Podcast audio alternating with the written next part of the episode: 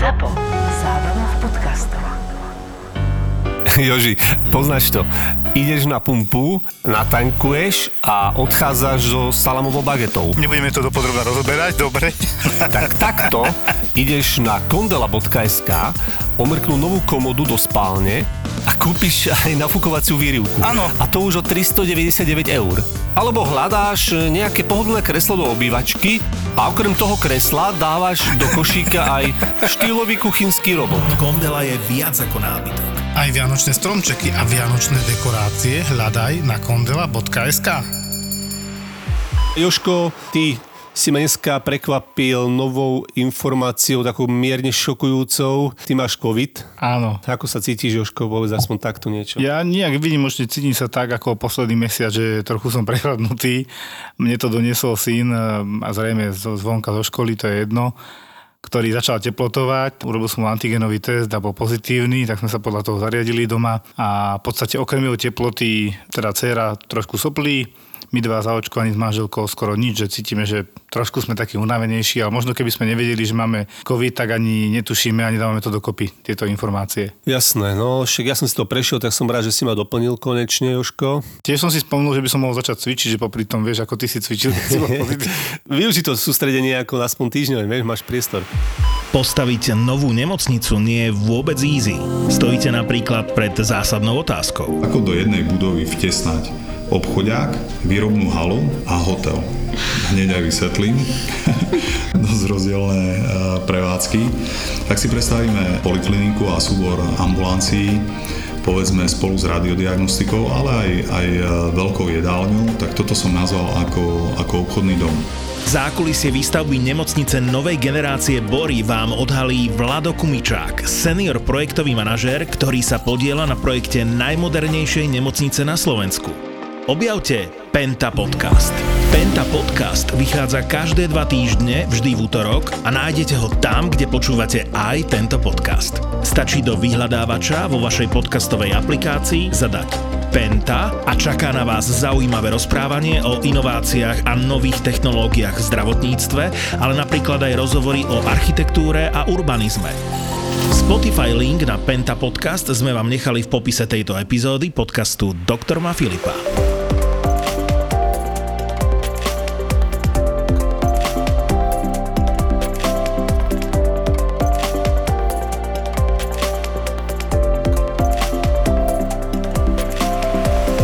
Takže privítame našich dnešných hostí. Naši dnešní hostia sú takto počas nahrávania online, lebo sú ďaleko, sú až z Michaloviec, zo psychiatrickej kliniky. Chalani ste, to je klinika? Nemocnicu. Nemocnica, psychiatrická nemocnica. Áno. Vítam u nás pána doktora Matúša Virčika Čaute všetci. A Ahoj. Juliana Skvášika. Julka, servus Julo. Čaute. Julko je môj kamarát z jednej roboty, čo sme párkrát spomínal príhody, takže my sa troška poznáme, takže troška možno budem inak k nemu rozprávať. Ale v podstate veľmi zaujímavosti povedal a to, keď sme sa aj rozprávali s Julom, že si toto ty navrhol, ty Matúš, e, veľmi zaujímavú tému post-covid a psychiatria, tak to ma ako hneď upútalo, lebo je to dosť akutná, aktuálna téma. Vy na východe tam máte toho brutálne veľa, ako to vyzerá v praxi. A či chodia takí pacienti napríklad ku vám teda, čo asi sme už prezradili, že chodia? Tak áno, máme teraz v podstate prílev takých pacientov, ktorí prekonali COVID a majú z toho také psychické trauma, dá sa povedať.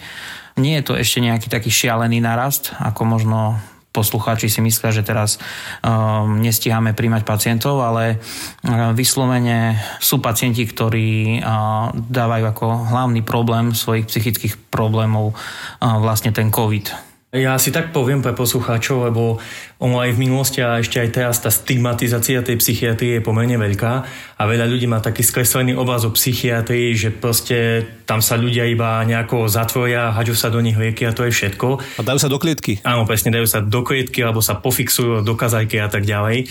Len tá, tá psychiatria sa za posledné 2-3 ročia aj na Slovensku strašne posunula a vlastne troška ešte zabočím mm, tesne pred tú pandémiu, tak vlastne aj my tu v Michalovciach, aj na iných oddeleniach, klinikách celá tá psychiatria iba pre predstavu poslucháča, to je už taký komplexný prístup k tej psychiatrii. To znamená, že keď tu pacient príde, ja ho hneď nepofixujem, neťahám ho za nohy do nejakej klietky, ale proste pacient tu príde, keď má nejaké ťažkosti, vlastne samozrejme aj e, psychofarmaka, lieky je, e, je jedna časť vlastne poskytovanej pomoci, ale takisto tu máme psychológov, individuál, e, individuálne sedenia, komunity, aktivity, máme tu rehabilitáciu, pacienti vlastne chodia domov na terapeutické vychádzky a tak ďalej. Čiže vlastne to je dnešná psychiatria, taký, taký komplexný prístup k tým psychickým ťažkostiam. A to celé, žiaľ, nám ten COVID nie iba na Slovensku, nie iba v Michalovciach, ale v globáli, to celé ten COVID narušil. A si dovolím povedať, že posunul tú psychiatriu tak dve, tri desaťročia dozadu, kedy fakt sme osekaní, ako, ako naznačil Julian, nič iné neriešime posledné mesiace, iba vlastne COVID, ako nám to vyskakuje v čistých, na čistých oddeleniach a má to dosť aj negatívny dopad na tých našich pacientov.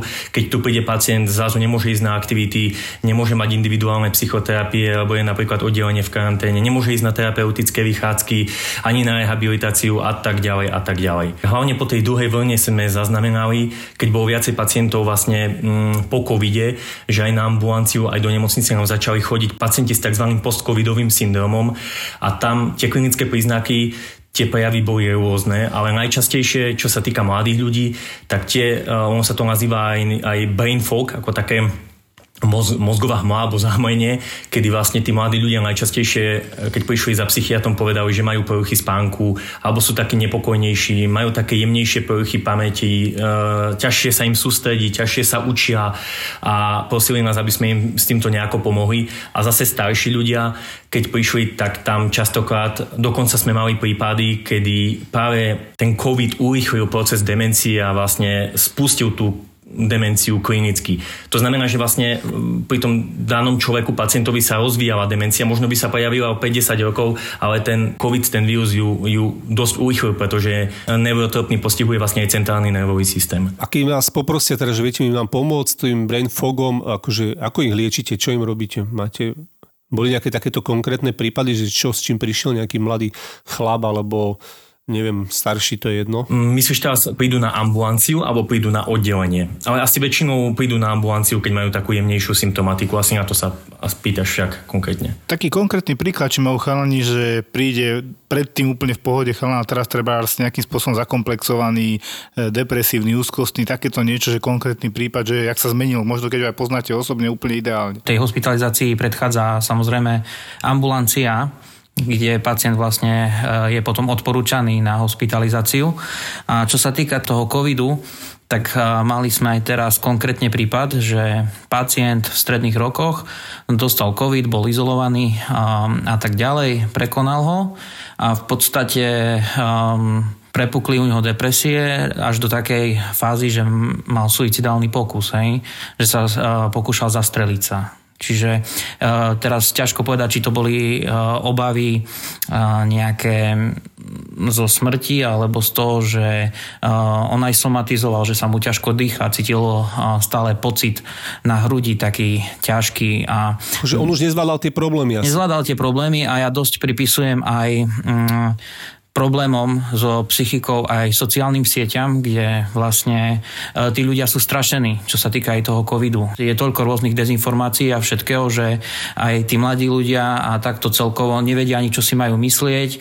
Aj tie sociálne siete a celkovo informácie, ktoré sú vypušťané, tiež dosť ovplyvňujú to, ako človek ten covid berie, či ho už dostane alebo nie. Chlapci, povedali sme tam takú dosť odbornú vec, že somatizovať. Možno, že myslím si, že väčšina ľudí neovláda, čo to je. Jednoducho, keď človek, napríklad aj s covidom, už nemá až tak závažné ťažkosti alebo s postcovidovým syndromom, ale pociťuje naďalej ťažkosti, ktoré nie sú tak významné, ako on im prikladá obrovský význam, obáva sa o svoj život, že keď ho pichne na hrudníku, hneď si myslí, že má zápal srdca zase. Čiže to je to somatizovanie, to len pre ľudí teda, že toto tam je proste a súhlasím plne s vami. Tí postcovidoví, oni chodia akože takí, čo skončili v nemocnici, alebo takí, čo sa vlastne liečili aj doma? Tu sa máte takto zistené, že ktorí viac to takto horšie znášajú? Ja by som možno, že typol aj, že tí, čo doma možno, lebo to... Konkrétne ten prípad toho pána, čo sa pokúšal zastreliť sa, tak on bol aj hospitalizovaný, ale potom naopak máme aj jednu pacientku, ktorá bola sama v karanténe, ktorá to vlastne nezvládala ten pocit, že je sama, plus tie zdravotné problémy, ťažkosti, tak u nej sa tiež rozbehla istá forma depresie, úzkostných stavov a v podstate nevedela z toho už výjsť von. A ako sa to prejavovalo? Aby si to možno, že ľudia aj vedeli tak predstaviť, vieš, tí laici, že aha, toto už môže mať aj ja nejaký problém, možno, že by som mali za tým psychiatrom. V prvom rade tá pani, ona si v podstate ani tak neuvedomovala, že má nejaký problém. Ona skôr riešila to, že vlastne nemôže spať a tak ďalej, ale v podstate pri takej komunikácii s ňou uh, sme videli tie poruchy správania potom, keď už bola u nás na oddelení, tak uh, mala tie také stavy, že začala somatizovať, začala rozprávať, že ju páli na hrudi, že potrebuje si zmerať tlak, hej, a pritom tlakovo všetko v poriadku. Objektívne zmeraná, e, funkcie v poriadku, hej, akože stabilizovaná kvázi, Áno. ale proste ona to cíti ako Ona mala iné, ten hej? taký pocit a hlavne také tie obavy, verbalizovanie obav z budúcnosti, strach, hej, um, ako som spomínal, hlavne tá nespavosť. Ono troška odbočím, ono z mojej skúsenosti, keď chodia k nám pacienti a hlavne na ambulanciu, tak oni sa dosť čudujú pre Boha. A, áno, mal som COVID, prekonal som COVID, ale však COVID napadá len plúcne tkanivo, len plúcný systém, respiračný systém plúca, tak prečo mám pre Boha teraz ťažkosti s mojou psychikou? A tí ľudia sú potom v šoku, keď sa dozvedia uh, v podstate, že COVID nenapadá len to plúcne tkanivo, ale napadá rôzne typy tkaniva, napadá aj, ako som spomínal, centrálny nervový systém systém a niekedy má dosť variabilný klinický priebeh a tým vlastne spôsobuje, v mozgu spôsobuje cytokinovú búrku, v podstate taký aseptický jemnejší zápal, ktorý vlastne vie spôsobiť tieto ťažkosti. A tí pacienti, ktorí k nám prichádzajú na uh, celkovo do starostlivosti, tak e, v podstate sú dve také typy pacientov. Tí závažnejší, samozrejme, že keď u pacienta po covide sa rozvinie ťažká depresia, ťažké úzkosti, ako spomínal Julian, je suicidálny, to znamená, že má samovážedné myšlienky až tendencie, kedy si to už plánuje, má veľmi ťažké poruchy spánku a jedno s druhým, tak tí už sú hospitalizovaní, im sa venujeme intenzívne, ale asi tá väčšia skupina pacientov najčastejšie, tak tí chodia na ambulanciu, kde vlastne, ako som spomínal, taký mladý človek po covide príde a začne sa stiažovať na také jemnejšie symptómy, príznaky, ktoré ešte nevyžadujú hospitalizáciu a to najčastejšie sú tiež také nešpecifické poruchy spánku, poruchy koncentrácie, taká ľahká, maximálne do tej strednej ťažkej depresie, problémy s učením a tak ďalej a tak ďalej. Čiže taká jemnejšia symptomatika. Dáme si zhrnutie, že vlastne čo všetko dokáže COVID napadnúť, ktorý systém a zistíme, že vlastne úplne každý, čiže súhlasím, 10% pacientov prekoná zápal mozgu ako takého encefalitídu, hej, s covidom. Možno, že viac, možno menej to presné číslo budeme vedieť reálne možno o 10 rokov. Ďalej, dýchací systém jasné, to, že sa množí aj v krvi a pokračuje tam jasné, však je tam otrava krvi sepsa. Ďalej, tráviaci systém, áno, hnačky majú niektorí, Hepatálne testy pečeňové sú vyššie, takže tam tiež to vieme dokázať. Ďalej v moči sa našiel, v stolici sa našiel. Niektorí pacienti majú dokonca také, myslím, že len pár percent, do 14, do 15 percent tiež e, zmeny na koži, na prstoch, pri nechtoch. Neviem, či ste to zaregistrovali. To tam môže byť, že zase koža. Kardiovaskulárny. On je všade. Podľa mňa reálne sa môžem baviť o tom, že ten vírus koluje v telom tele, presne ako aj chrypka kolovala podľa mňa, keď prekonajú aj t- takú slušnejšiu encefalitídu, tak to zanechá následky a možno preto je tam ten brain fog, lebo nemá to každý. A už tá depresia a úzkosť, čo tam potom vzniká, ja som si tu aj dal, že už len keď prídu ako akutní pacienti aj do nemocnice, tak poprvé je tam hypoxia, nedokrvenie mozgu, to niečo, čo, to niečo s tou hlavou urobí. A druhá vec je aj to, čo, tam, to, čo oni prežívajú, napríklad tolerovať taký high flow, čo máme teda ten vysokoprietokový kyslík, neviem, či ste to chalani videli, tak to donosajú také dve rúrky pod vysokým tlakom, není to nič príjemné, vysušuje to napriek tomu, že ten kyslík a ten vzduch je zvlhčovaný na určitú teplotu, blízku te, teplote tela. Napriek tomu eh, ho mnohí netolerujú, dávajú si ho dole, to nehovorím už nejakej neinvazívnej ventilácii a podobných záležitostiach. A teraz si vezme, že niekto tam je mesiac, dva. Čiže hospitalizmus, tých vecí je strašne veľa. Ja som konkrétne na to robil aj prácu, že dopad eh, covidu ako celkovo ochorenia na psychiku a sociálne také spolunažívanie. Je toho strašne veľa. Presne, ak ste povedali, aj to, ako to zvonka pôsobí, čo, čo človek číta, vníma A ja sa nečudujem, že tí pacienti budú vo veľkom vyhľadávať psychiatrov. Budete mať dosť roboty, halani. Máme ešte, ešte jedného pacienta, ktorý bol vlastne 40 dní na plúcnej ventilácii. 45.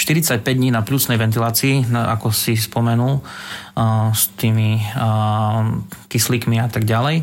Tak tento pacient tiež vlastne našťastie prežil. Mal ťažký priebeh, ako som spomínal, na plúcnej ventilácii a tiež vlastne vyhľadal pomoc psychiatra, nakoľko sa izoloval, rodina zbadala, že vlastne nie je niečo v poriadku. On samozrejme udáva len také, dá sa povedať, ľahké ťažkosti, že nemôže spať a tie také obavy do budúcna bol aktívny, doteraz športoval a tak ďalej, teraz vlastne všetko seklo, tak samozrejme, že sa to podpísalo aj na jeho psychike a aktuálne je u nás liečený. Hmm. Možno niektorého posluchača dobre napadne, viacerí možno mali COVID, prekonali COVID, boli asymptomatickí a možno ich napadne otázka, ale ja som mal COVID, mal som možno iné ťažkosti, ale nemám žiaden brain fog, že prečo niektorí pacienti majú tieto psychické ťažkosti a niektorí nemajú tieto psychické ťažkosti.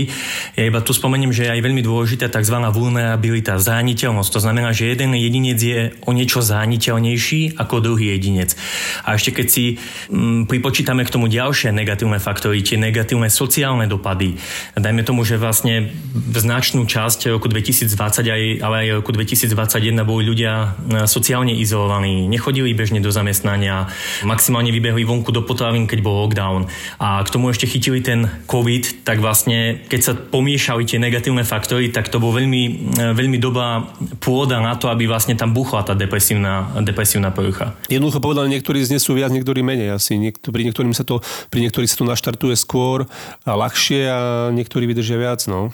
Joško? Ja si spomínam, že toto nedokáže len COVID, ale teda ja som konkrétne zažil pacienta dávnejšie, ktorý došiel taký 65 ročný, dovtedy čulí všetko a bola tam, že teplota a on je zmetený, najskôr brali, že neurologické, mal CT, to negatívne a vyšlo teda, že okrem teplot mal 7 CRP, čo teda o, rozdiel od chrípky je, že chrípka nerobí tak vysoké zápalové parametre, ako robí COVID No a, ale už len pri tom zápale, pri, tom, pri tej teplote, tento pacient bol zmetený. Hej, artikuloval dobre a tak, ale bol zmetený. Rodina si myslela, že jednoznačne má porážku a tak. A teda my sme nakoniec posielali domov s tým, že všetko mal negatívne, okrem teda toho, tej infekcie respiračného traktu, že teda to vyzerá ako viróza, rengen negatívny a sme to uzavreli ako taká, že e, demencia s akútnym začiatkom, ako keby vzniknutá popri respiračnej infekcii, čo podľa mňa tiež bežná záležitosť kedysi. Deje sa to aj teraz pri covide podľa mňa, že tí pacienti sú ticho dementní doma a sa zhoršia. A tým pádom tie ťažkosti, ktoré tí príbuzní predtým videli také nenápadné, teraz zrazu bum, aj udrolo im to do očí. Ja ešte odbočím tiež, alebo to tiež to sa ľudia najčastejšie pýtajú, lebo ja som spomenul tu, aby pochopili, čo je tá zraniteľnosť alebo vulnerabilita a najjednoduchšie sa to vysvetľuje na kanabinoidoch, na tráve marihuane v súvislosti so schizoféniou. To je taký mýtus, že preboha, ja si zafajčím cez víkend, ja si zafajčím raz za mesiac a čo mi bude, však to, to ani, ani závislosť sa nespôsobí ani nič. Ale práve to je omyl, lebo nikto nevie, akú um, si nesie genetickú predispozíciu. To znamená, um, znamená ako, ako je geneticky zraniteľný. My tu teraz dvaja sedíme s Jom, ja si zafajčím, ja môžem fajčiť aj každý jeden deň trávu marihuanu, ale u mňa to nikdy nebuchne. Proste som o geneticky menej zraniteľnejší, som odolnejší, ale napríklad Julian si čo len raz potiahne marihuanu a buchne tam poriadna psychoza, prídu halucinácie, blúdy a tak ďalej. A to je najjednoduchší spôsob, ako vysvetliť tú zraniteľnosť. To znamená, že nikto, nikto nevie, akú genetickú genetickú výbavu si nesie, preto sa vlastne vo všeobecnosti neodporúča užívanie psychoaktívnych látok, najmä a najčastejšie užívaná je marihuana. A to myslím si, že aj s Julianom poznáme zo z vlastných skúseností z klinickej praxe, kedy sme mali nie jedného mladého človeka 25 do 30 rokov, kedy si len raz alebo dvakrát potiahol tú tú marihuanu a spustila sa masívna psychóza, aby posluchači vedeli, čo znamená psychóza. To je... Ako to vyzerá v realite? No, to povedz. To, čo, to, čo sa, jak sa správa ten pacient, keď príde ku vám? A... U každého je to trošičku odlišné, ale najčastej, najčastejšie vlastne e, je pod vplyvom halucinácií. Buď má akustické, sluchové alebo vizuálne halucinácie. Veľmi často sú imperatívne halucinácie. To znamená, že oni tie hlasy, keď ich má, mu rozkazujú, čo má robiť. Je narušený, je narušený kontakt s realitou. Oni sú dezorientovaní. Môžu byť blúdny. To znamená, my najčastejšie máme tie paranoidné blúdne obsahy v myslení, to znamená, že oni si myslia, že ich niekto sleduje, sleduje ich NAKA, SIS a ja neviem čo všetko. A tak takých je asi veľa na Slovensku. To áno, aktuálne hej.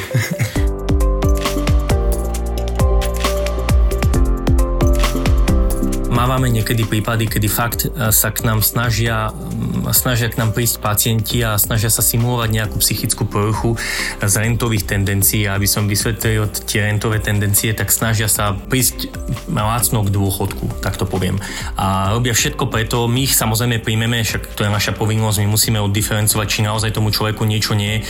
A ono sa to nezdá, ale aj ja, keď robím jedno psychiatrické vyšetrenie za 45 minút hodinu, to sa nedá, ja neviem prečítať človeka za 45 minút, tam to chce kopec ďalších vyšetrení, čiže my ho príjmeme a potom sa snažíme diagnostikovať, no a častokrát zistíme, alebo častokrát niekedy zistíme, že fakt ten človek povie všetko a robí všetko preto, aby nám dokázal, že on je naozaj chorý, pôjde dokonca na spán- spánkovú terapiu, len aby nám ukázal, že on má, má tie depresie a aby, aby mm, dosiahol mm, diagnózu, ktorú chce. Elektrošoky dobrovoľne. Ešte ja by som tak spomenul, že my tu na psychiatrii máme asi najlepších hercov, aký môžu byť, lebo fakt pacienti, ktorí sú psychotickí alebo majú nejaké halucinácie alebo blúdy, niekedy aj mňa presvedčia, že to je možno realita. Čiže treba si... Tak povedz, čo, čo napríklad? v jednej nočnej, tak uh, vieš, človek pozera na tie kamery s kolegom, už tak akože uh, máme toho dosť a zrazu počujeme taký buchot, hej, že z izby také dupotanie, tak ideme rýchlo tam, rozsvietime svetlo a pani zabíjala chrobáky, hej, že hovoríme, pani, čo robíte? Tak nevidíte, zabíjam tie chrobáky. A ja, že dobre, že poriadku, len bolo by dobre, keby ste išla spať, že dobre, ešte toho jedného zabijem a pôjdem.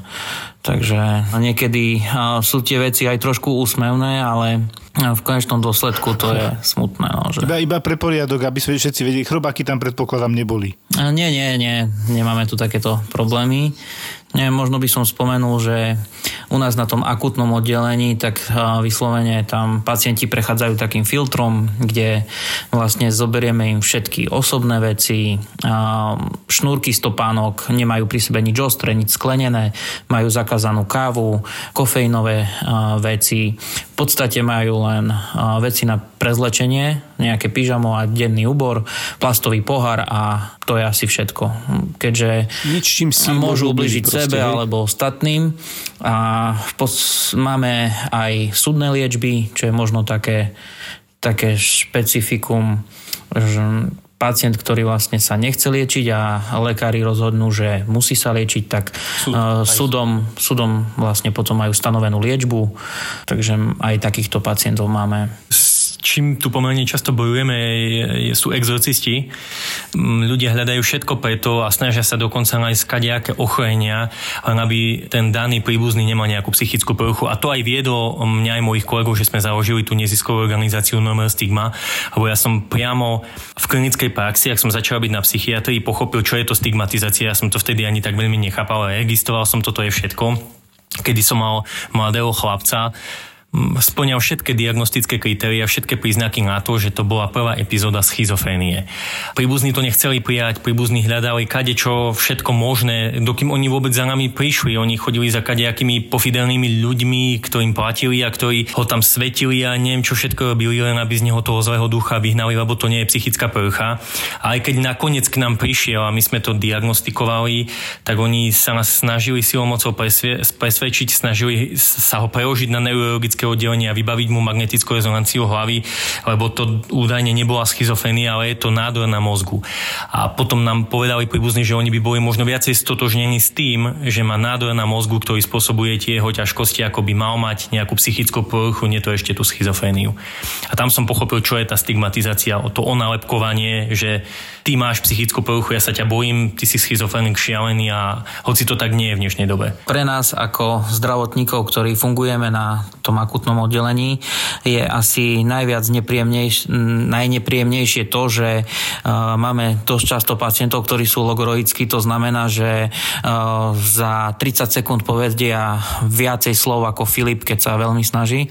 Proste to je úplne akože, ale veľakrát sú to nezmysly, hej, a tí pacienti sa nedajú nejako zastaviť, hej, že predstav si Filip, že si v službe 12 a pacienti k nám na ošetrovňu nevstupujú, ale sú vlastne na chodbe a predstav si, že e, ako robíš tie zapisy, tak v kuse ti niekto niečo hučí do hlavy, hej, ale štýlom takým, že to sa ťažko opisuje, nemám také rečové danosti na to, aby som teraz zo seba vychrlil toľko slov, koľko oni to dokážu. Generátor náhodných slov, hej, a proste rýchlo, hej, ide, repuje. Že ideme domov a častokrát doma nechceme už nikým ani rozprávať, ani, ani nič, chceme len ticho, pokoj. To sú tiež takéto úskalia tej psychiatrie pre zdravoťákov, že musia to počúvať. My to hej. píšeme na urgentnom príjme, že pacientka alebo pacient je logoroický, čiže ide to e, veľa, veľa, veľa. Presne tak. A ešte vy máte také špeciálne slovíčko, že keď rozpráva veľa a rýchlo a nie, niečo tam iné, ale... Slovný, slovný šalát, keď je strašne logoroický a nič mu nie je rozumieť, sa to nazýva slovný To je oficiálny pojem. Ono sa to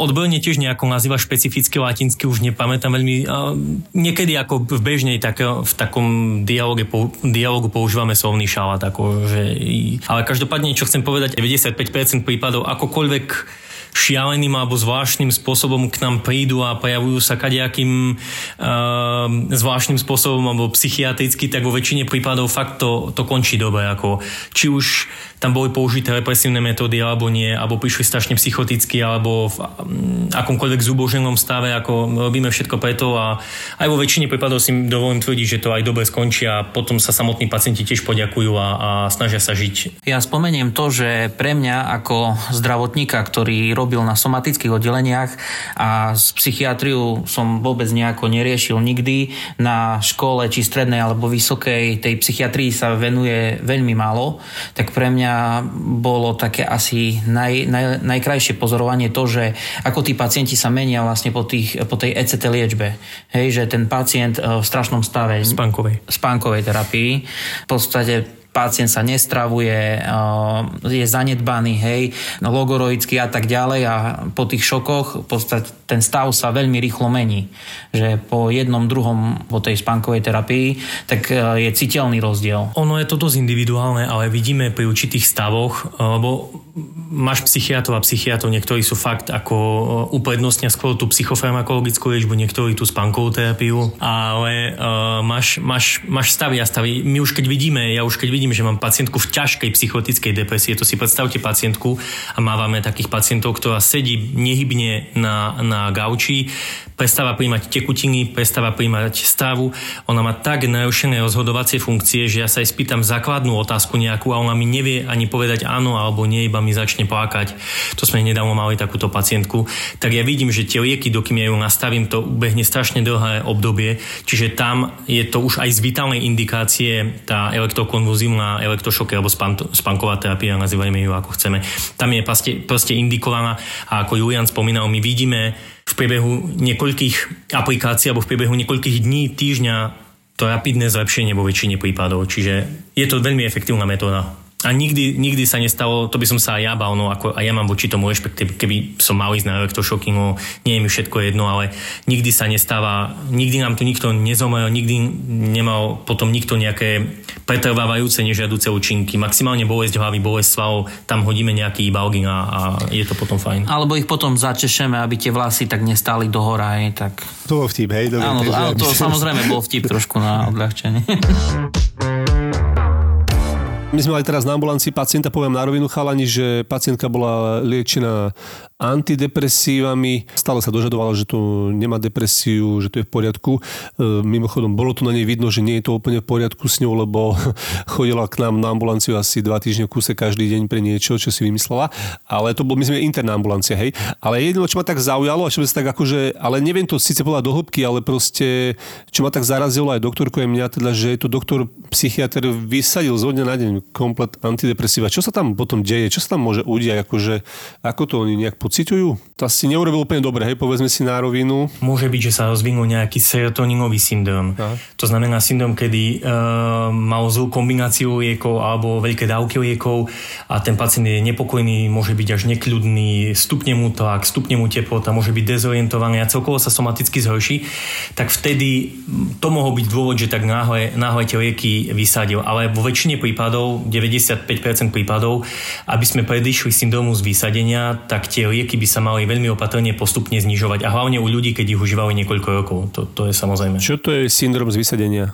To znamená, že ja nastavím nejakého pacienta na antidepresívnu liečbu, ako som spomínal, ktorý si 1-2 týždne na ňu navykne postupne, tie neuromediátory v mozgu sa postupne upravia, mozgové tkanivo si na ten liek zvykne, pomáha mu a začne ho užívať niekoľko mesiacov až rokov a ja zrazu prídem a ho seknem. Prestanem mu ten... No dobre, ale ako sa to prejavuje? Ako sa to prejavuje u, Čas, u tých pacientov? Poruch, čo im... Uh, poruchy spánku, vystupňuje sa úzkosť, uh, nepokoj, uh, môže sa, častokrát ono sa to nazýva tak rebound fenomén, to znamená, že objavia sa presne príznaky tie, pre ktoré sa to antidepresívum nastavilo. To znamená, že keď ten pacient sa liečil na nejakú depresiu alebo na úzkostnú depresívnu poruchu, nie hneď jeden deň po vysadení, ale v priebehu niekoľkých dní po vysadení sa zač- začínajú spätne objavovať príznaky, prečo v minulosti vyhľadal toho psychiatra a prečo mu boli nastavené lieky. Tak to je dôvod, prečo ja keď vidím e, komplet psychiatrické lieky, tak do toho nerýpem, ale poviem vždy, chodte pekne za svojím psychiatrom a tam sa dohodnite. Je veľké umenie nastaviť pacienta na, liek, e, e,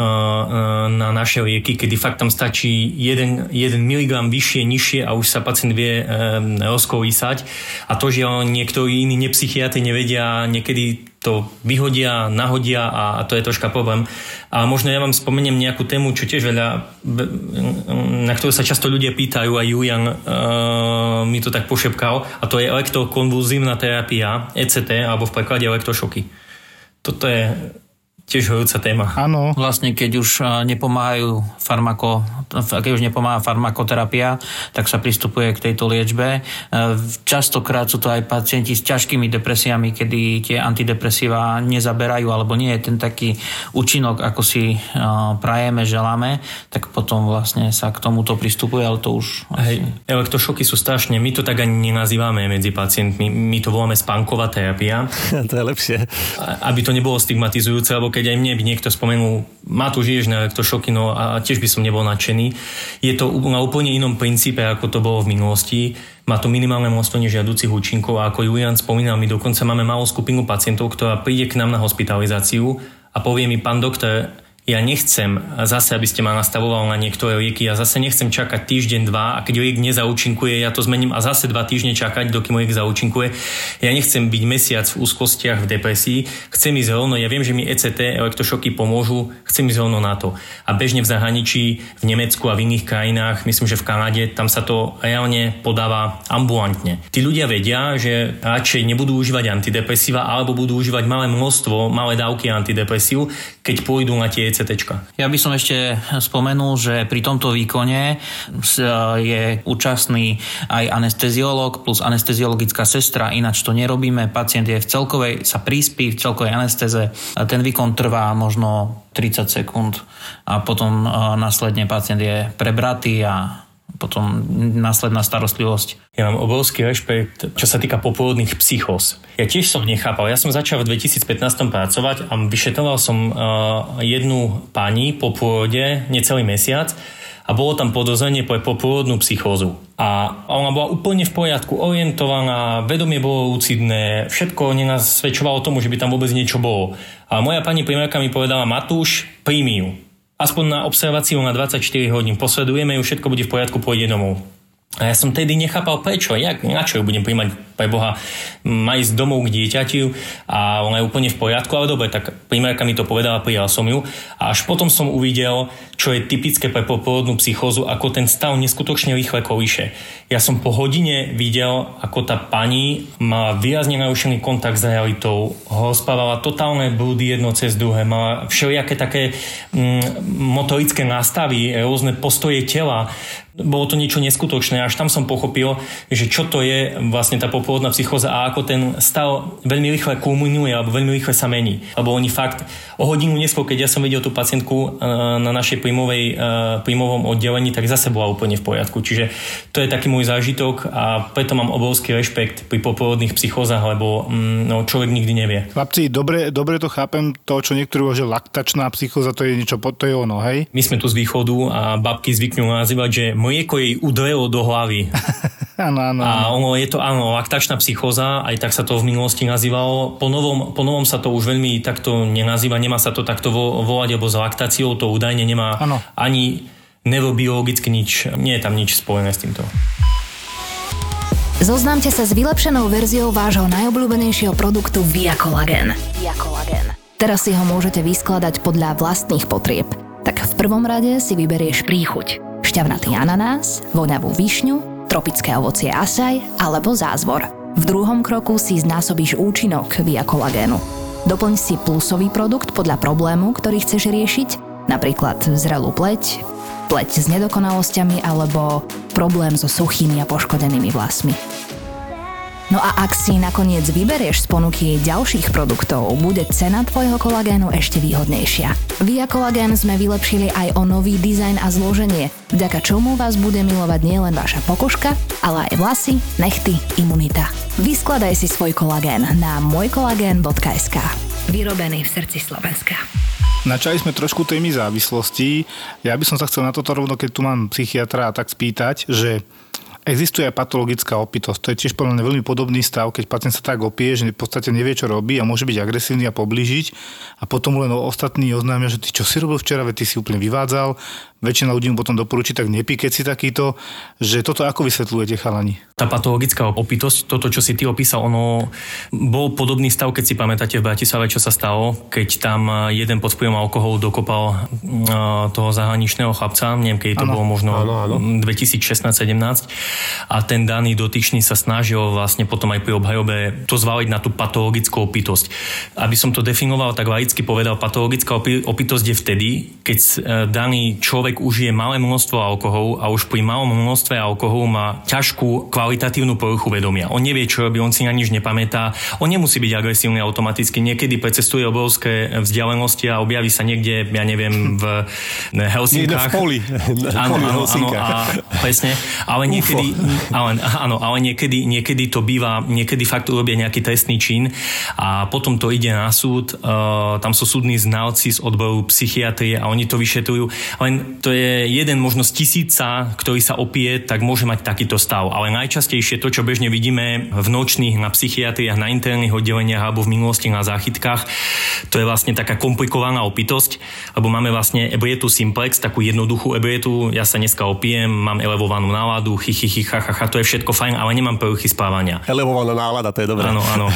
Ale najčastejšie potom, keď to niekto preženie a môže mať, alebo pomieša alkohol, alebo nejakú inú psychoaktívnu látku s alkoholom, tak má takú komplikovanú mm, opitosť a to najčastejšie, to sú úplne najčastejšie výrazné poruchy správania pod vplyvom alkoholu. Tí jedinci sú extrémne uh, agresívni, uh, je tam nutná pacifikácia, keď sú, keď, sa až, keď sú až intoxikovaní, idú na, inter, uh, na interné oddelenie, ale keď je v popredí klinického obrazu tá agresivita, tak idú, nemáme záchytky z určitých dôvodov, tak idú, idú potom na psychiatriu a my ich tu už musíme, snažíme sa ich verbálne spacifikovať a, a mm, a poriešiť vlastne tú situáciu. A to je, to je najčastejšie. Tá patická opitosť, to je fakt jedna z, tisícich, e, z, tisíc, z tisíca užívateľa, ale tá, tá a, patologická, a, komplikovaná opitosť, to je najčastejšie. Julian asi nemá biceps 50 obvod, e, len e, že vždy sa vám to asi nepodarí totiž to úplne verbálne asi spacifikovať takých pacientov. Máš nejaké takéto zážitky? Ako, ako bohužiaľ, je to, asi, je to asi realita na psychiatrii, to si povedzme na rovinu, netvárme sa, že nie, že tam nie je takáto, preto tam nemôžu by robiť asi baby, alebo respektíve musí tam asi v každej službe máte napríklad nejakého chlapa, alebo je to takto aj nejak e, istené, keď sú nejakí pacienti agresívni. My s Joškom si, ja som, neviem, či to Joško pamätáš, ale asi hej, toho baníka, takého malého 160 cm. Áno. Ale on mal takú silu, že my sme na ňo naskákali štyria, takže e, čo musí byť na tej psychiatrii, keď príde nejaký 100 kg jedinec a 1,92 m? Julian asi tiež opíše, lebo m, takto my sa na tých akutných oddeleniach snažíme mať, e, čo sa týka personálneho zastúpenia, e, sestričku a, a aby tam bolo proste m, personál mužského pohľavia aj ženského pohľavia. A m, aj Julian má bohaté skúsenosti v službách, kedy fakt prídu extrémne opití s výraznými poruchami spávania vojaci, policajti, kulturisti a tak ďalej. A áno, prvá, prvá vec, čo sa snažíme, je tá verbálna pacifikácia, len ako si spomínal, nevždy to ide. A nie je výnimočné, kedy vlastne so sanitkou, s RZP prídu aj policajti a vlastne musíme pristúpiť k tej um, fyzickej pacifikácii. Bohužiaľ, nerad to robím, ale veľakrát uh, musíme pacienta spacifikovať.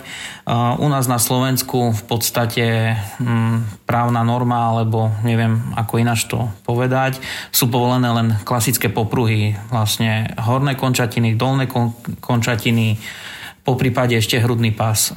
Čo sa týka tých agresívnych pacientov, tak ako povedal Matúš, snažíme sa hlavne komunikáciou nejako zistiť ten zdroj problému.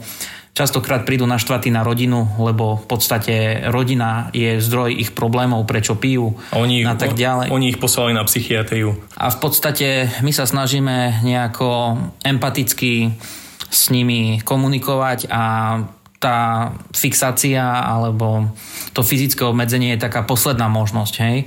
Veľakrát musíme k tomu pristúpiť ani nie preto, aby pacient ublížil nám, ale hlavne, aby neublížil sebe, hej, aby nebol nejak, nespadol z postele alebo takto, lebo predsa vieme, ako to je, keď je človek opitý, že sa aj tá hlava zatočí a tak ďalej. Nie, nemám 50 biceps. Nie, schudol si. Schudol som, lebo vieš, COVID, zatvorené fitka, tak ďalej, chýbajú mi 5 cm, takže u niekoho veľa, u niekoho málo, takže neviem. Ale je dobré, že tuto v nemocnici máme také, dá sa povedať, zabezpečenie TREX takzvaný. A to je vlastne také núdzové tlačidlo, ktoré vlastne máme také narámky služba a keď vlastne zatlačím to tlačidlo, tak sa zbehnú ošetrovateľia z celej nemocnice a potom oh. nás je na jedného 5-6, hej. Pekne. Je to aj z toho dôvodu, aby to potom aj právne bolo, lebo pri tej pacifikácii človek nie je ani milý, podstate musí tam zakročiť tak, aby ochránil aj ostatných pacientov, seba a samozrejme aj pacienta, ktorý, ktorý je agresívny. Čiže nehovorím, že robíme nejaké karate alebo takto, snažíme sa ho umiestniť na mhm. postel, kde následne mu obmedzíme ten pohyb tými popruhami. Samozrejme naše oddelenie akutné a je vybavené v podstate kamerami, ktoré máme v, v izbách, máme na chodbe, čiže sme monitorovaní 24 hodín denne. Ja iba chcem podotknúť, že fakt to, to vlastne vykonávame iba v extrémnych prípadoch. Častokrát nám tam a, a, asistuje aj policia. Tú indikáciu na tú pacifikáciu, fyzickú pacifikáciu, to dáva vlastne lekár. A ako povedal Julian, vždy tam musia byť prítomní viaceré osoby. A, je to vždy pod kamerami, vždy tam musí byť dokonca prítomný aj lekár a častokrát, um, alebo takmer vždy tam sú aj policajné zložky, ktoré nám tiež pri asistujú. Keď sa ten pacient potom vyspí, ráno keď vstane, tak samozrejme on je stále monitorovaný. To nie je tak, že on on je tam fyzicky pacifikovaný v tých popruhoch 6 hodín, nikto na ňo nepôjde ani pozrieť, vždy je pod kamerovým dohľadom. Čo sa týka tej pacifikácie, tak tým, že pacienta poviažeme, tým naša práca nekončí, aj keby sme boli radi. Uh, viac menej tam pr- práca ešte len začína, lebo keďže on je obmedzený, na tom pohybe, tak uh, samozrejme hydratovať ho musíme, fyziologické funkcie každých 30 minút musíme zaznamenávať, hej? musíme sledovať, či náhodou uh, mu neodumiera nejaká končatina, že či sme to dobre pritiahli a tak ďalej. Čiže tá starostlivosť je tam o mnoho väčšia, keď je pacient pofixovaný, ako keď ho verbálne ukľudníme, vysvetlíme mu, že vlastne ten režim oddelenia a to, že keď vytriezvie, že sa porozprávame, že možno to nebude na hospitalizáciu a tak ďalej.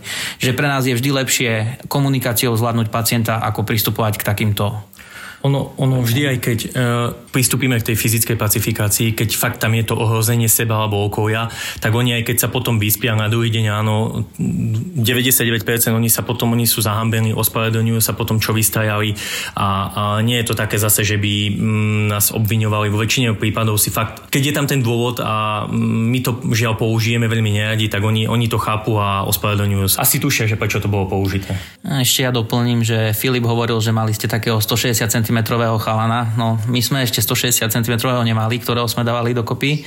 Väčšinou sú to chlapci, ktorí, ktorí majú aj nejakú váhu, aj výšku a niekedy je to fakt veľmi náročné, lebo treba si uvedomiť, že pacient, ktorý je v rapte, to je, že je vlastne v stave, kedy necíti bolesť, je len vysoko agresívny, má fakt veľkú silu a Našťastie my na akutnom oddelení, kde vlastne týchto pacientov riešime, máme všetci aspoň nad 100 kg, Dievčata samozrejme nie, ale... ale ja, tak, že to máte povinnú výbavu, akože príjmačke, vieš. Majú pre psychiatrov váhu. Možno niektorí uh, poslucháči si myslia, že vidia americké filmy, že tam uh, na psychiatrii chodia ošetrovateľia s obuškami, s nejakými elektrickými uh, palicami. Toto nič také tu nemáme, takže Takže netreba sa báť. To, o čom sa bavíme, lebo asi dávame tomu dosť veľký priestor, ale to chcem povedať, jasne, že to nie, to, nie, to nie je psychiatria. To v minulosti nie, že možno ale patrilo na záchytka, že tie zrušili a, a to je možno také 3% celej tej psychiatrie, čo reálne psychiatria je, čiže aby sa ľudia, aby si ľudia zase lajci nemysleli, že to jedine sa rieši na tej psychiatrii, to nie. Ja len taký príklad, lebo sme si ženy nepovedali. Je, bolo to dávnejšie, dvojmetrový európsky chlap, tiež teda dobre mal vypité, od začiatku bol agresívny, potom ne, občas nám zareaguje policia, takže tak vy nás tu nepotrebujete, dovidenia. No nie je to celkom pravda. Niekedy sa zdvihnú sami a majú pritom počkať na zhodnotenie psychiatrom, či ho potrebujú tí, tí, tí, tých príslušníkov policajného zboru alebo nepotrebujú. No a tak sa stalo, že tiež odišli a ostal ten pacient ako keby mne na krku na urgentnom príjme a psychiatr tam ešte nebol fyzicky. Tak som šiel za ním ja, že nebudem tam posielať sestričky, nie. Tak teda ja nie som veľký chlap, ale nevadí. Došiel som a ja som neprehovoril ani slovo a ušla kopačka na hlavu jednoducho. Z fleku. Iba tak ruku som dal, teda neublížil mi. Hovorím, dosť, toto ja nebudem riešiť, volám psychiatra. Našťastie slúžil náš vtedy pán primár, ktorý je taký veľký chlapisko, 130 kg, 1,85 m, 1,90 m možno. A mu hovorím, že taký je dosť agresívny, že nebojte sa, ho spracuje ako skúsený lekár, že teda verbálne to zvládneme. Lenže ne, neprehovoril ani slova, tiež rovno kopačka na hlavu smerovala. A on tiež tak dal iba ruku, iba mu chytil tak e, tou velikánskou rukou tú jeho nohu a hovorí mu tak slušne, no, je mi to ľúto, ale toto bola chyba. No a proste ho zobral hneď hore do takej tej, tiež my tam máme takú klietku, kde potom je prifixovaný, ale tiež e, podľa mňa to je skôr zlá správa pre personál ošetrovateľský, presne ak Julian hovoril, že tá práca potom ešte len začína, keď ho chceme spacifikovať týmto smerom, len za to, že bol agresívny, možno, že keby sme chvíľku vydržali, to dopadne inak, ale je pravda, že potom tam ten pacient dva týždne pobudol, nakoniec mu nejakú psychózu ako dali, ako diagnózu, že popri tom, že nejaké drogy, alkohol, sa to rozbehlo.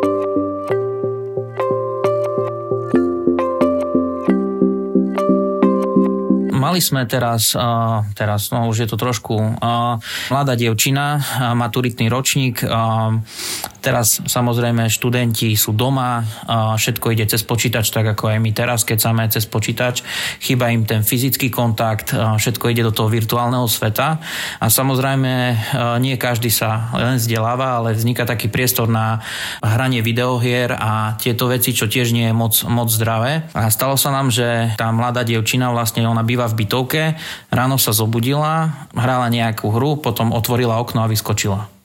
Našťastie to prežila, ale skončila u nás na psychiatrii. Wow.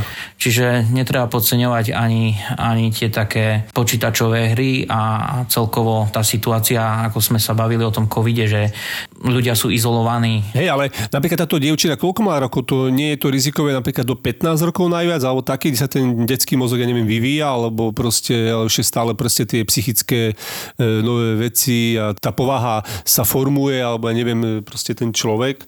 Nie je to tam najrizikovejšie? rizikovejšie? Len pre zaujímavosť, to, to si veľmi pekne povedal Filip, lebo fakt do takej 30 sa nám mozog, alebo nie že vyvíja, Áno, do 20-25 sa nám mozog najviac, najviac vyvíja, možno do tej 30 a potom uh, už funguje trošičku pomalšie a preto najčastejšie. Uh, rôzne štúdie popisujú niečo iné, okolo 60, 70 až 80% psychických poruch sa uh, vzniká alebo sa prejavuje práve v tomto veku tak do tej, do tej 25 alebo 30 hmm. A treba podotknúť, že aktuálna situácia na Slovensku, čo sa týka užívania alkoholu, drog, tak tá generácia veková, ktoré prídu do kontaktu s tými omamnými látkami, klesa, hej?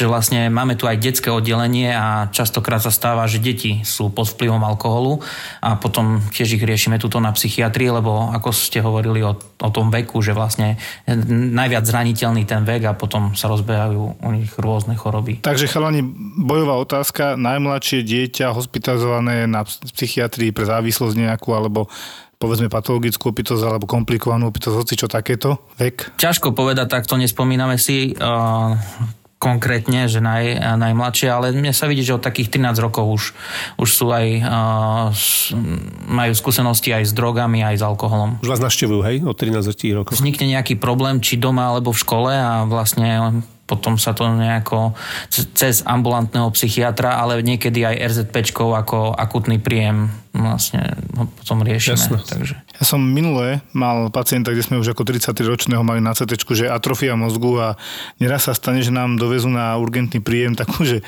diagnózu a tí záchranári si to tak zjednodušujú, tak napíšu, že atrofia mozgu.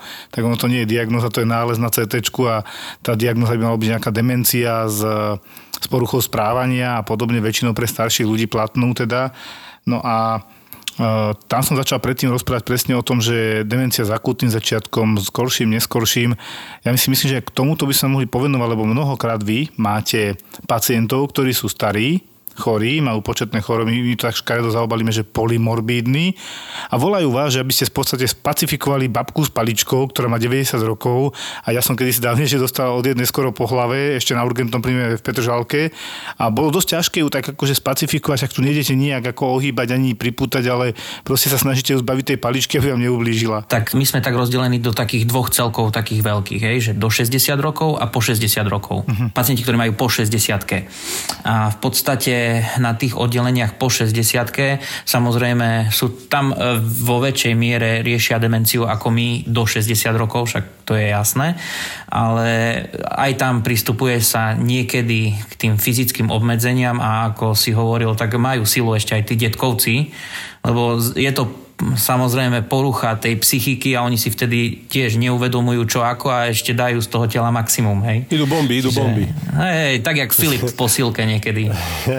ono, ono, to, Jozef, čo si povedal, to je pomerne časté, lebo to už sú neskôršie štádia dementného syndromu, demencii, my to nazývame na psychiatrii behaviorálne komplikácie dementného syndromu a ono pomerne často sa s tým stretávame aj v službách, kedy už fakt príbuzný. Uh, viete, no, ako viem si živo predstaviť aj moju situáciu, mám babku, detka silou mocou, nechcem ju niekde umiestniť, ja proste sa chcem o ňu starať, ale žiaľ tá demencia pôjde do takého stupňa, kedy už sú prítomné poruchy správania, kedy vlastne ten detko, babka už stráca tú orientáciu, častokrát nevie, kde je a má z toho neskutočne veľký stres a ten stres ho vyburcuje a je možno troška agitovanejší, nepokojnejší, tak sa zavolá sanitka a privezie sa na psychiatriu. Tam tiež je veľmi dôležitá, vo väčšine prípadov to verbálne spacifikujeme, kedy sa k ním ozývame veľmi pomaličky, opakujeme im, kde sú, používame krátke vety a tak ďalej a ono to vo väčšine prípadov pekne ide. Ja napríklad si pamätám, akože e, u týchto starých ľudí, keď som bol na pooperačkách alebo boli po tepkách a boli troška viac vykrvácaní, lebo však je to veľká operácia, krvavý výkon. Ale aj celkovo aj náre boli, alebo proste na tá iská oddelenie potom následne, keď boli prekladané aj tie tepky, tak e, tí pacienti starí, no to bolo akože niekedy, to keď som videl o tej 7. 8. že tam to začína preblikávať a že už tam bude nejaký problém, tak už som sa akože veľmi, veľmi netešil na tie nočné, lebo naozaj v noci, noci vedeli dávať ono, veľké veci. Vieš, ako sa to nazýva? Syndrom zapadajúceho sa slnka. Áno, tá, to je doslova, to je, to je brutálne. Kedy oni tí e, ľudia na 60 rokov, 70, 80, oni vedia byť e, v priebehu dňa, to vedomie je vigilné, oni sú aj, aj plne orientovaní, je všetko a ako náhle zapadne to slnko, 7, 8, 9, 10 hodín večer. Tá orientácia e, sa už stráca a oni bývajú oveľa agitovanejší, nepokojnejší, čiže má to taký pekný názov, no syndrom zapadajúceho To je slnka. krásne, to si krásne povedal, lebo naozaj oni, to čo som si ja s nimi zažil, ešte keď som tam bol na nich sám, hej, alebo sme boli dvaja, no to je proste peklo, hej, že sa vyťahujú si kanelu, hej, upozorním ho dobre, upozorním ho znova, znova si to ide robiť, znova ho upozorním, znova si to ide robiť potom sa otočím, už má vytiahnutú, hej, do prči spícham kanilu, pichnem kanilu, druhé do druhej ruky, ide si sadnúť, že dobre, klídek, medzi tým už samozrejme nejaké verbálne pokriky a všelijaké veci. Potom si sadnem, otočím sa, alebo si zapíšem niečo vytiahnutý permanentný kateter. Dobre, OK. Tam vtedy ide ten čas strašne pomaly, to proste to bolo to bolo vždy peklo do rána. Hej. A to sme už potom, keď sme dávali aj nejaký liek, aby sa, dávame také, tie pridali, dávali sa, neviem, teraz ako sa to rieši. Áno. Tam je napríklad sa mi zdá, že pomaly nástup účinku, hej, že to už do rána e, ani to nestihne nejak zabrať, to sa proste trápiš do rána, príde 6 hodín, príde vizita, zapali sa svetlo a oni e, Dobre, presne. Úsmev na tvári, návšteva všetci, keď prídu aj po obede vysmiatí a my zase vieme, že napríklad niekedy sa to aj opakovalo a že večer zase ide a už sme sa netešili, že zase máme tohto pacienta, zase čo nás bude všetko čakať. Veľa ľudí si myslí, že tuto na psychiatrii, keď nám príde ešte k tomu agresívnemu pacientovi, že príde agresívny pacient, my ho tu pofixujeme, dáme mu šipku, jak v nejakej zoo a on sa hneď ukľudní. Vôbec to nie je tak. Niekedy pri zásahu, keď podáme tú inekciu, aby sa pacient ukľudnil, tak ešte ďalšiu polhodinu vlastne sme, pri, akože sme na ňom, dá sa povedať. A ten nástup, ako Filip hovoril, nie je taký rýchly. Že nemáme dostupné také liečiva, že by sme toho pacienta hneď nejako vypli. Teraz ste mi krásne pripomnuli moju ostatnú službu na jednotke intenzívnej starostlivosti, kde ešte kolega dávnejšie, pár dní dozadu mi, on slúžia na záchrannej službe ako lekár a sa tak chválil, ako medzi kolegmi sa mu podarilo zachrániť taký riadny infarkt, 70-ročná pani, dovtedy čula niekoľko výbojov, musel dať defibrilovať a teda bol prekvapený, že 40 minút dokopy pre, nepretržite resuscitovala, podarilo sa, zachránili ju, potom ju teda urobili na kardio, v kardiocentre v Nitre, ten zákrok, čo majú urobiť a teda už bola u nás na jednotke intenzívnej starostlivosti, odozdáva mi službu okolo tej štvrte, že babka je v pohode, babka je dobrá, normálne aj hlava je, ide, šlape, všetko super. Presne chlapci, zapadlo slniečko, 7 hodín večer, voláme sestrička, poď s ňou niečo robiť, už taká dobre nasratá. Tak som vybehol hore, čo je? Tá na mňa kúkla tá pani a hovorí, počúvam ma ty sem, daj mi rýchlo telefónne volať políciu. Že preboha, prečo pani? Tu močovinu na mňa liať nebudete, chápete? Tu ste skončili, ja sa o vás postaram. A sa po, som pozrel na sestričku, že a, už chápem. Dobre, pani kľud, ja ti dám daj mi ten telefon, volám políciu a proste išla. Ono, ono častokrát ešte nás ako psychiatrov volajú na konzília, to znamená na iné somatické oddelenia a mimo psychiatrických oddelení. A to najčastejšie vtedy, keď sa starší ľudia op- sú po operácii. Im sa podá celková anestéza, aby sa celkovo uspali. Lenže ide o to, že ten uh, mozog, tie kognitívne funkcie, tým ako rozmýšľame, tam patrí aj pamäť a všetko, oni sú už dosť krehké, také fragilné. A my keď toho, keď vlastne pacient absolvuje operáciu, podá sa mu celková anestéza, on veľmi, veľmi častokrát nás volajú, mm, keď sa preberú z tej anestézy po operácii, oni bývajú dlhodobo dezorientovaní, častokrát sú až nepokojní, nevedia, kde sú a trvá niekoľko dní do takého týždňa, dokým tie mozgové funkcie zase nabehnú a, a potrebujú nejaké lieky, aby sme toho pacienta trošičku upokojili. To, bol, tak- to je taký, to môžeme prirovnať takému starému Windowsu, hej, ktorý sa dlhšie zapína a rozbieha. Napríklad, áno, áno, áno. Jak môj počítač. My sme fakt, že týchto pacientov, to, o tom sa musíme niekedy pobaviť dlhšie, lebo naozaj, čo oni vedia porozprávať a potom naozaj ráno je akože vysmiatý jak slniečka a ty proste ideš domov si láhnuť, lebo si rozbitý a nevieš urobiť nič, proste nič, nič, nič. Ono, ono niekedy je aj problém, lebo príbuzní, príbuzní ktorí majú uh, svojich starkých uh, doma a vidia to, vidia aj ten syndrom zapadajúceho slnka, vidia, že cez deň je všetko v poriadku a večer to príde, tak oni, oni to relatívne chápu, ale horšie to je, niekedy je to ťažko vysvetliť príbuzným, uh, keď je ten dotyčný, dotyčná umiestnený v nejakom domove sociálnych služieb alebo v domove dôchodcov a vlastne oni prídu iba cez deň na návštevu s babkou, s detkom je všetko v poriadku, však pre Boha úplne orientovaný a príde, príde večer a ako ste spomínali chlapci a, a tam to buchne. Oni majú poruchy vnímania, teda halucinácie, sú dezorientovaní, nepokojní, však v podstate každý z nás by bol nepokojný a ja by som bol nepokojný, keď sa zrazu objavím na nejakom mieste, neviem kde som, neviem e, kto sú osoby okolo mňa, neviem aký je dátum, tak samozrejme, že by som bol nepokojný a to je pochopiteľné. Teraz som si spomenul, ja vždy tak prídem na tú isku, všetko v pohode a teraz pozriem a tak úplne na kraji pacient, ktorý teda prifixovaný, lebo že sa inak nedalo, ale bol kľudne tak na mňa pozerá, slušne mi hovorí pán doktor, aspoň jednu ruku, mne odvežte sa poškrabem a tak. Ja pozerám na sestričku, môžeme ho rozvezať aspoň jednu ruku. Ako myslíš? Akože to už vidíš tú odpoveď, že akože keď myslíš, uvidíš sám, akože toto skúsime, dobre.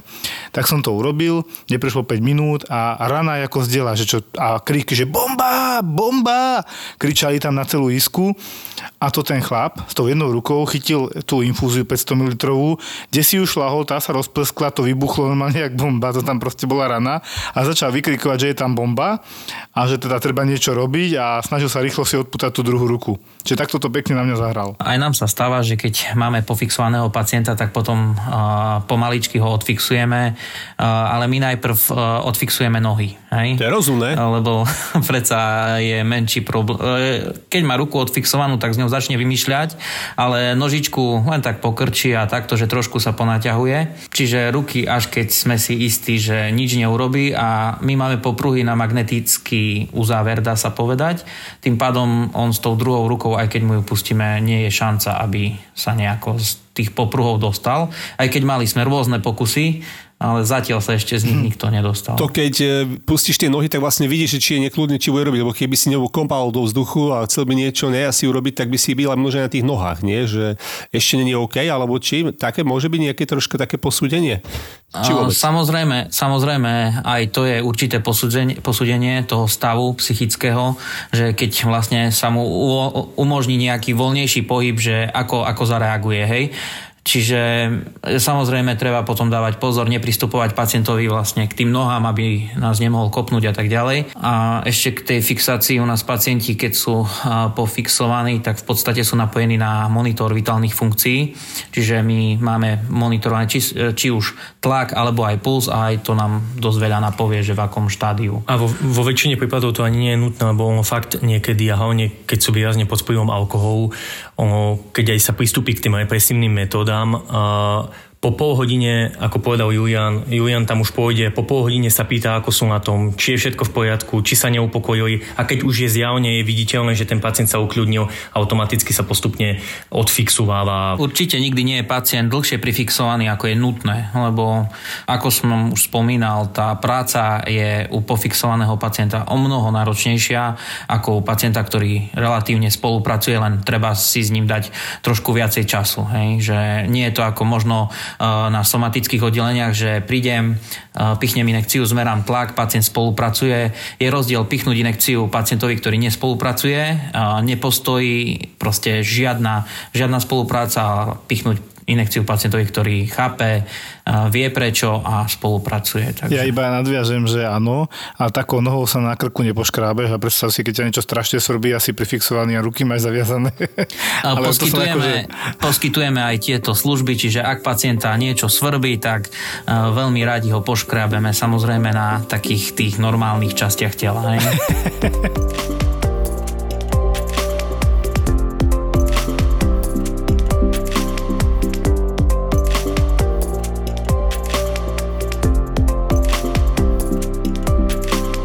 Chalani, ja som sa chcel ešte vrátiť tým úzkostiam a depresiám a tam napadli nejaké otázky a hlavne ty si hovoril, Julko, že aj je nejaký nový liek, nejaké antidepresívum, že doktor hovoril, Matúš, ty? Áno, áno. Ale že ako na to nadviazať možno, mm, možno že nejakou príhodou, príbehom by ste vedeli niečo tam povedať k tomu, kedy ste ho napríklad použili, alebo to sa ešte len bude vyvíjať, bude to ešte, alebo už ten liek je na trhu? Dá sa povedať, že taký hlavný problém antidepresív je taký, že vlastne aj tá doba hospitalizácie musí byť dlhšia, kým sa ten liek nakumuluje a kým vlastne sú viditeľné výsledky. Takže viac menej je to skôr o tom, aby ten výsledok tej liečby bol včasnejší, aby Určite to skracuje aj tú dobu hospitalizácie, aj celkovo, mm, neviem, či ste niekedy zažili ťažko depresívneho pacienta, tak je to dosť nepríjemný stav. Čiže čím skôr uh, sa z tej depresie, dá sa povedať, dostane, tým skôr uh, sme pripravení mu nejakou pomôcť riešiť ten problém, v čom tá depresia, v čom sa skrýva, prečo vlastne má takéto myšlienky alebo ten stav a v podstate uh, vieme skôr pristúpiť k tým takým uh, nielen farmakoterapii, ale aj k tým ďalším terapiám, ktoré mu pomôžu odputať sa od tej choroby a fungovať. Asi skoro ešte ty niečo povieš k tomu. Hej, uh, jak Julian spomínal, uh, všetky antidepresíva, ktoré sú aktuálne dostupné nie iba na Slovensku, ale aj v zahraničí.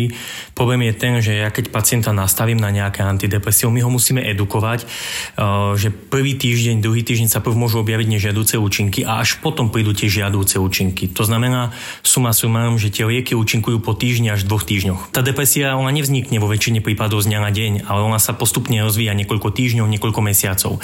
Ale potom vlastne, keď už sa poriadne rozvinie, ľudia prosia nejakú tabletku, aby to to hneď zaúčinkovalo, aby sa ich hneď zbavili, len ono to nejde. A teraz v podstate už na Slovensku je zakategorizovaný a liek nový, volá sa esketamín. A on patrí do skupiny psychedelik. To je teraz taká veľmi hrúca téma v oblasti psychiatrie. A, a vlastne ten esketamín bude to bude taká revolúcia vo svete, však už je, to je prvé rýchlo pôsobiace antidepresívum.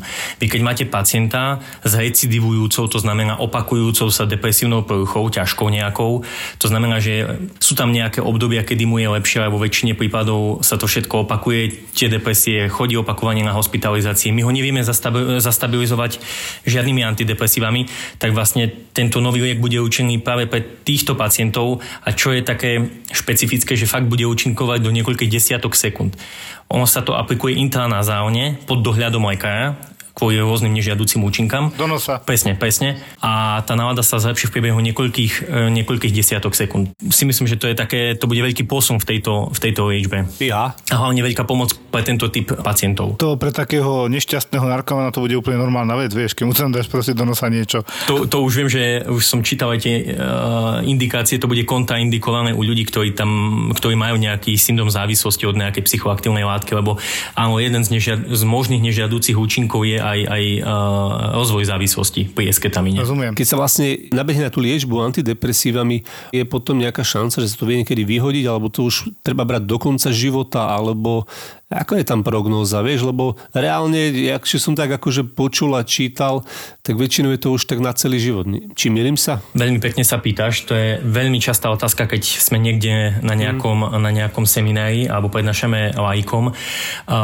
Častokrát sa pýtajú, že lieky, všetky lieky, nie iba antidepresíva, menia osobnosť človeka. Oni mi zmenia osobnosť, že ja, ja už nebudem ten Matúš, ktorý som aktuálne. Tak toto je mýtus, tak to vôbec nie. Naše lieky nevedia zmeniť osobnosť, maximálne lobotomia, ale, ale nie lieky. A presne ako si povedal, keď máme človeka, ktorý má prvú depresívnu epizódu, to znamená že má depresiu niekoľko týždňov alebo niekoľko mesiacov a ja ho nastavím na antidepresíva, tak ja ho oficiálne guideliny národné, medzinárodné uvádzajú, že by som ho mal nechať, samozrejme, že dokým ustúpia príznaky depresie, ale orientačne jeden maximálne do tých dvoch rokov a potom mu antidepresíva postupne a postupne vysádzam. Keď sa objaví ďalšia epizóda v jeho živote depresie, to znamená, že už uh, dve, tak uh, tie lieky by som mal nechať minimálne niekoľko rokov, odporúča sa tak 5. A potom sa zase vysadzajú. Nemusí sa bať, že do konca života teraz bude užívať tieto lieky. Ale keď príde ďalšia, tretia epizóda, tak tam sa už odporúča užívať, užívať tieto lieky dlhodobo. A čo ešte chcem na margo toho všetkého spomenúť, že aj pri liečbe depresie, ja som ťažký psychofarmakolog ale lieky nie sú všetko. To je iba časť tej skladačky a veľmi dôležité je, že ako, som, ako sme spomínali s Julianom na úvod, v dnešnej dobe je dôležitá taká komplexná psychiatrická starostlivosť. To znamená, že lieky a psychoterapia, individuálna psychoterapia a, a ďalšie aktivity, ktoré tu v nemocnici poskytujeme. No, tak ako Matúš hovoril ohľadom tých a, liečiv, farmakoterapie, tej a, depresie, tak tuto u nás pacienti majú možnosť a, športových aktivít, a, majú k dispozícii fyzioterapiu, kde vlastne sa im venujú maséry vyštudovaní, čiže je to dosť obľúbené, majú k dispozícii bazén majú k dispozícii športoviska vonku. Naša nemocnica je vo veľmi peknom prírodnom areáli. Julian, ja mám depresiu. Aj ja, aj ja, si inak to je krásne. Pacienti sú uh, vlastne aby sa odputali od tej choroby, tak v podstate majú k dispozícii rôzne dielne. Jedna z nich je um, ručné práce, kde vlastne majú k dispozícii hrnčiarskú dielňu, potom tkácku dielňu. Šili sme napríklad rúška, keď začala pandémia, tam sa im venujú muzikoterapia, terapiu a tak ďalej. A, akože majú tuto hodne, hej, aby sa nenudili. Super. Oni, tuto na psychiatrii je najdôležitejšia vec denný režim. Hej? Tu pacient musí vedieť aké má povinnosti a nie je to o tom, že on si leží a teraz čo bude dneska. Čiže pacienti majú komunitu, kde vlastne sa všetko na komunite dohodne so staničnou sestrou, ona zapíše ľudí na rôzne aktivity vždy deň dopredu, vždy je určená služba, ktorá sa stará napríklad o, o čaj alebo potom o poriadok. Hej. Tí pacienti musia byť vyťažení, nemôžu len tak polihávať na tých izbách. A v podstate tá komplexnosť a individuálny prístup, čo sa pekne tak všetko spája, plus ešte tí naši psychológovia, ktorí vedú individuálne pohovory, tak potom tá liečba má zmysel. Hej? Nedá sa zamerať len na jedno. Musí to byť taký komplexný prístup. Ono zistilo sa v jednoduchosti, že lieky nie sú, jak som spomínal, všetko. Nestačí len hodiť pacientovi lieky a čakať. Toto vôbec, aj keď to zafunguje, tak iba na veľmi krátke obdobie, ale ako Julian spomínal, keď fakt poskytujeme tú komplexnú starostlivosť, tak to je cesta k úspechu. Oslovuje ju hanlivo. Krásna žena ale preferuje tradičné oslovenie. Smrť. Obrátil sa smerom k mrche. Je nám obom jasné, že s tým svinierom neskončí len pri pohári šampanského, ale že si ju pekne vyzlečie a skončí s ňou v posteli však? To dúfam. Pozeral sa mu priamo do očí a usmiala sa. Dobre som počul. Ty mi dohodíš spoločníčku, nad ktorou majú všetci slintať a závidieť mi ju. A keď sa to stane, tak sa mám zmieriť, že si ju odvedie jeden z mojich najúhlavnejších nepriateľov, aby sa s ňou vyspal a na to všetko ty povieš, že v to dúfaš? Fakt ma chceš totálne vytočiť? Nechcem. Chcem ťa pomstiť. To bol úryvok z knihy, ktorú môžete darovať niekomu na Vianoce s tým, že ju napísal ten istý chlapík, ktorý píše scenáre k podcastu Vražedné psyché. Keď ju budete hľadať v knihkubectve, pýtajte si mrchu